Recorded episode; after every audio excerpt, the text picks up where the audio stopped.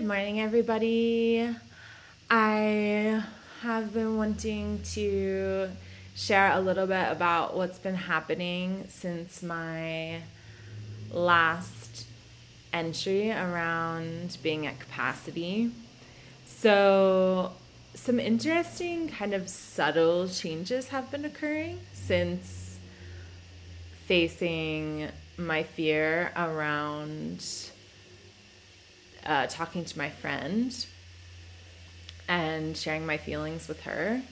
And yeah, I just wanted to talk about them both to kind of make sense of them for myself and to share the more the, the subtleties you know of this work because i feel that you know there is this like big there's the big confrontation you know working up to that but there's also there's just so much that goes on in the lead up in the ebb and flow. So you know the ebb was my capacity for confrontation receding and i you know thought that perhaps there would be a period in which I wasn't like drawn to the work of confronting my deepest fear.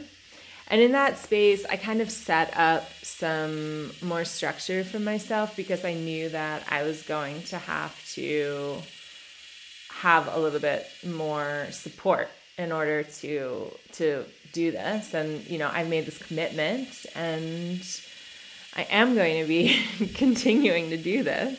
So, um, two things. I signed up for three somatic sessions with this practitioner, Emily Snyder, who I think is just super amazing.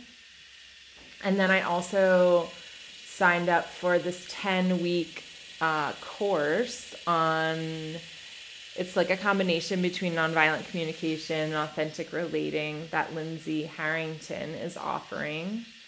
And I signed up for that to really get some more just communication tools. Ever since I took an authentic relating circling class, I really felt much more equipped to be in that kind of challenging space of triggers and assumptions and you know that gave me a lot of tools.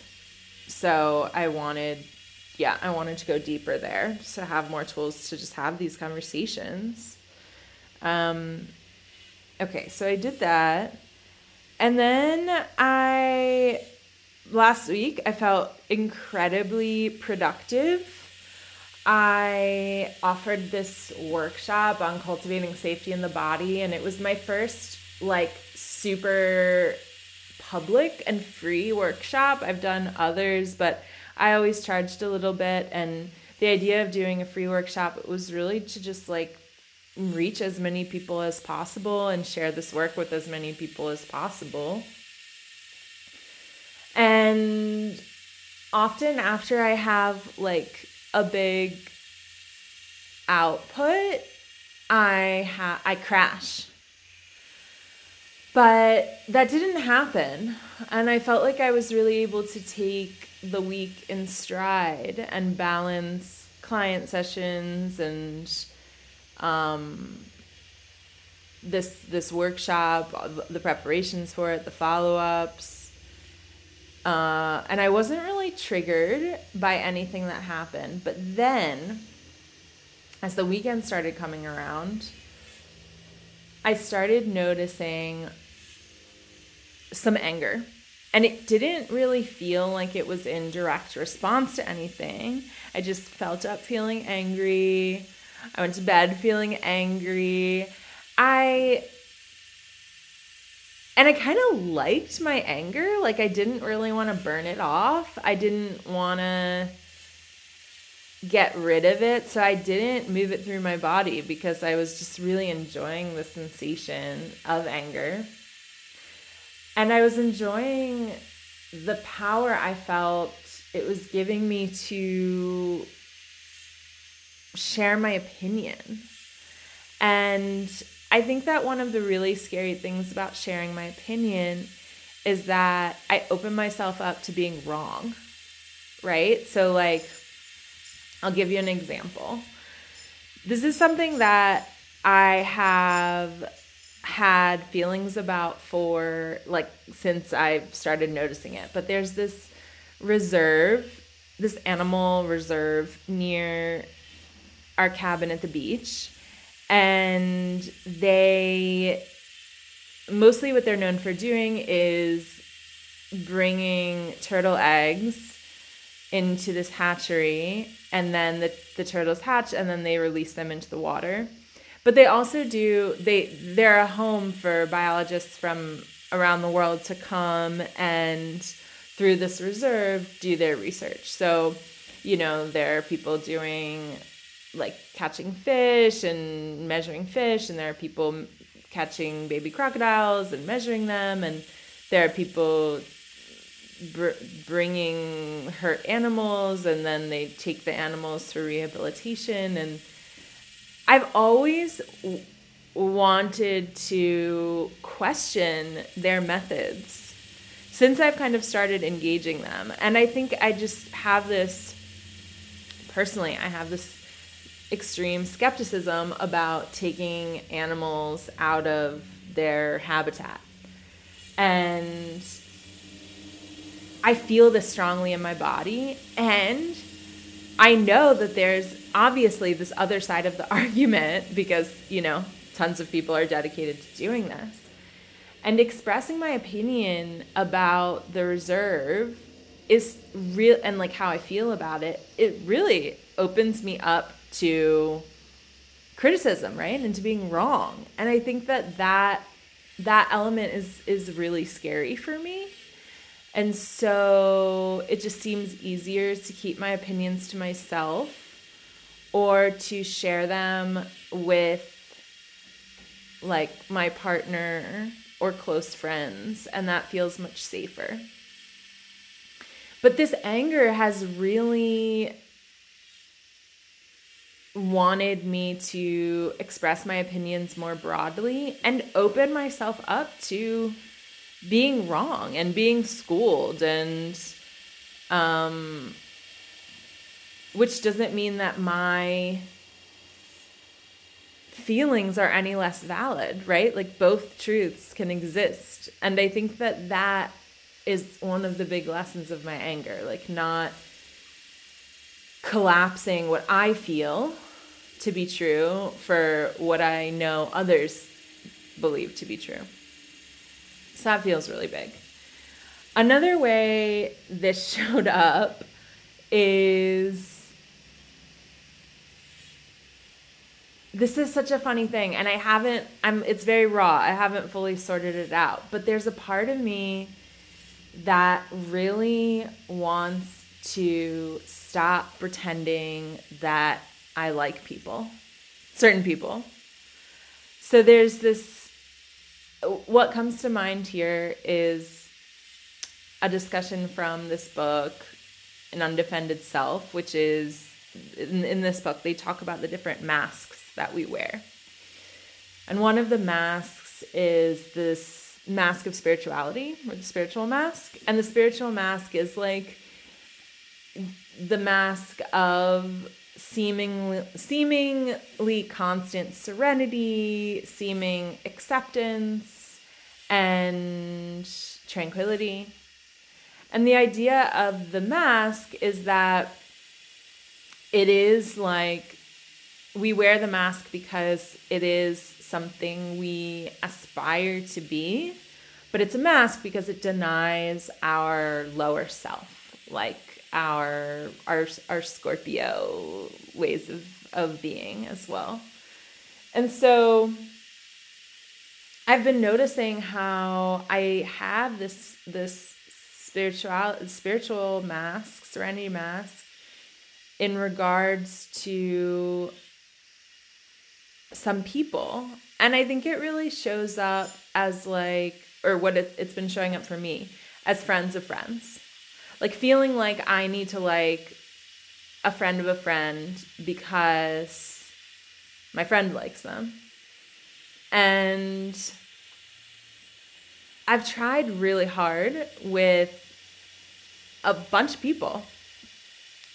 I found myself I was I was sitting at the cafe, I was doing work and a friend of a friend came by um, to order food to go and I invited them to sit with me while they waited for their food to be picked up. And I've always found my opinion about this person, I've always found them to be inconsiderate and self-absorbed and uninterested in in engaging with me. And it's like it's something I've taken as like a personal challenge. I wonder if anybody else can relate to this. So I'm like, okay, I'm gonna charm the shit out of this person. You know, I'm gonna like put it on thick. I'm gonna make all my jokes. I'm gonna be vulnerable. I'm gonna, you know, share share out share the good stuff with them and make them like me because my friend likes them. And after this interaction with this person, I, well, I was first like directly triggered by a few things that they said. But then I felt like this this creeping anger that kind of crept up my back and around the top of my head. I was driving home and I'm like, I do not like that person. And it feels like an admission of a humanity that I like um would say such a thing. And it feels really base. It feels really below me to not like a person. Because I have this idea that we're all connected, we're all mirrors of one another, you know, and the the more healing I do, the more I can just approach each person with compassion, compassion for their wounds, for their history. But that's really just denied my reality, which is that I don't like this person. And there are few people that I don't like. And I really believe that this anger is about not pretending. And I think too, it's like, it's okay to, what the anger feels like it wants me to know is it's okay to not like someone. That doesn't, by admitting your truth, that doesn't mean it's like an absolute truth that won't ever evolve or change, but the truth needs to be accepted. And it wants presence, it wants it wants room. And then on the other side, as soon as the truth is is spoken, then you know there's this this fear of abandonment that comes with as well. Like if I articulate this truth in any scenario, will will my friend, the mutual friend, abandon me because I, you know, don't like their friend, right? Will I push this friend away? So it brings up a lot to be in the truth of not liking someone or something. And I feel in my body as I am recording this podcast, not podcast, sorry. That's another thing I'm doing. Um, as I record this audio diary, I feel a lot of contraction and pulling in of my energy, like my energy moving from my skin into my bones. And it feels really, really sticky and really tough and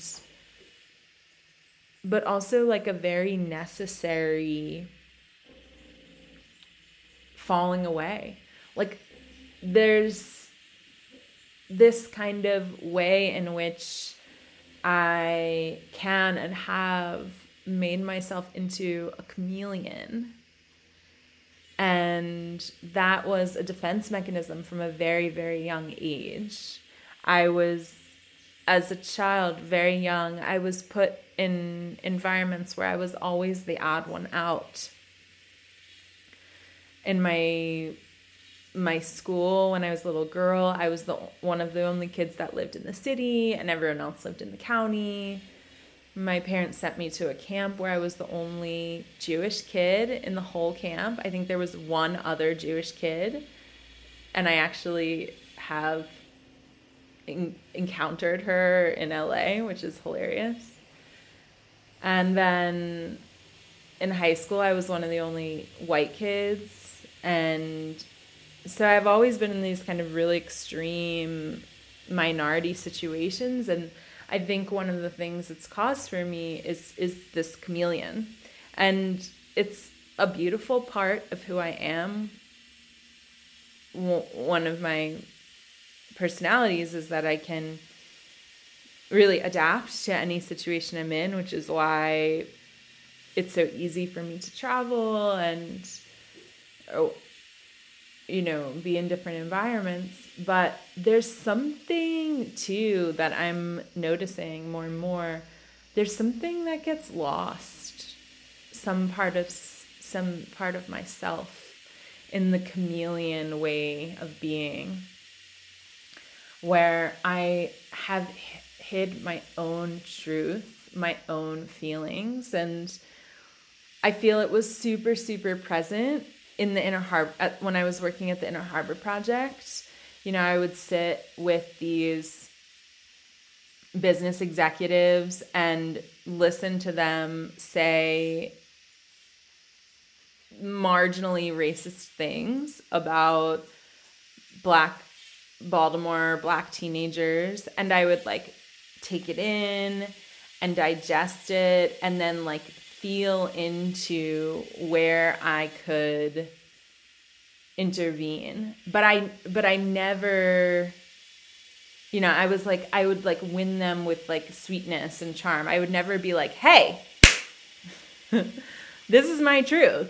What you're saying is racist." And you know, I never I never just expressed my I don't like that. I do not like that. I really wanted to be everyone's friend, to be accepted by everyone. And I thought that was the way to build bridges and build connections and and maybe it is, you know, I'm not saying that there's that this current truth that I'm working with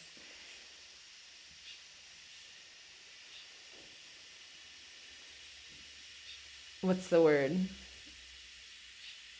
Delegitimizes other truths.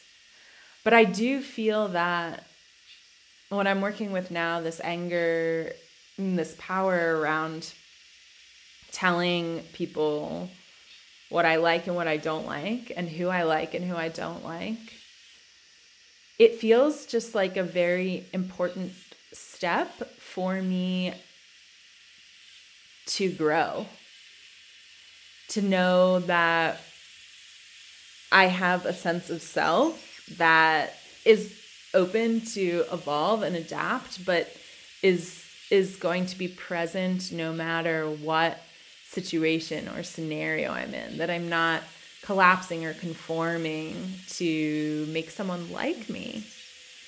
It feels like a very, very, very, very important piece too for what I'm building in my work. You know, as in in one-on-one sessions and group work to to really be able to ground in my own sense of self, my own feelings of what's right and wrong to me, which isn't to say that I'm intractable. In fact, the opposite. I think it opens me up for greater evolution.